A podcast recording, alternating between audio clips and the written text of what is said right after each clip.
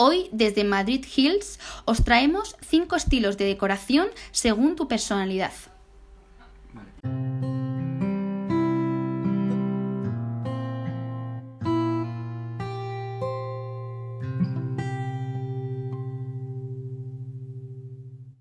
En primer lugar, vamos a hablaros de un estilo clásico. El estilo clásico ha evolucionado hacia ambientes más contemporáneos, dejando atrás los acabados oscuros y espacios recargados.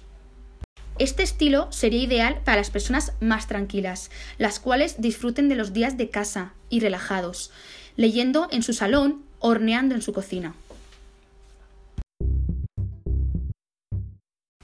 En segundo lugar, os traemos el estilo vintage, que se trata de mantener el equilibrio entre la decoración clásica y los elementos contemporáneos, de modo que se genere una atmósfera sofisticada, retro y elegante. Este, este estilo sería ideal para los amantes de la cultura y del hedonismo, incluso de los muebles icónicos. Es un estilo muy adecuado para las estancias comunes donde se reciban los invitados.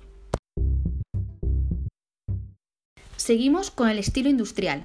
Vivimos tiempos dinámicos, en los que todo cambia y además muy rápido. Este estilo nos devuelve a las viejas naves de Nueva York en los años 50, adaptadas para el estilo de vida frenético de la ciudad. Este estilo sería ideal para todos aquellos que disfruten con el ritmo de vida actual y necesiten un refugio acorde. Los espacios industriales son dinámicos y creativos, como las personas que lo habitan. En penúltimo lugar, os traemos el estilo Japandi, un estilo minimalista que utiliza colores suaves y materiales que recuerdan a la naturaleza, como el bambú, la madera y la cerámica. Es perfecto para, para personas espirituales con ganas de ver el mundo y en búsqueda de retos constantes. En último lugar, tenemos el estilo nórdico. Es muy popular en los últimos años. El estilo nórdico es una tendencia decorativa con la que te aseguras el acierto. Se caracteriza por la luminosidad, que se incentiva mediante las superficies y los muebles en blanco.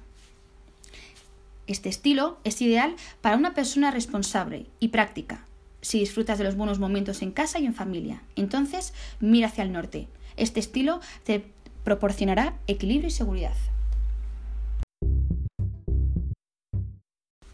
Bueno, pues espero que os haya gustado y nos vemos en el próximo podcast.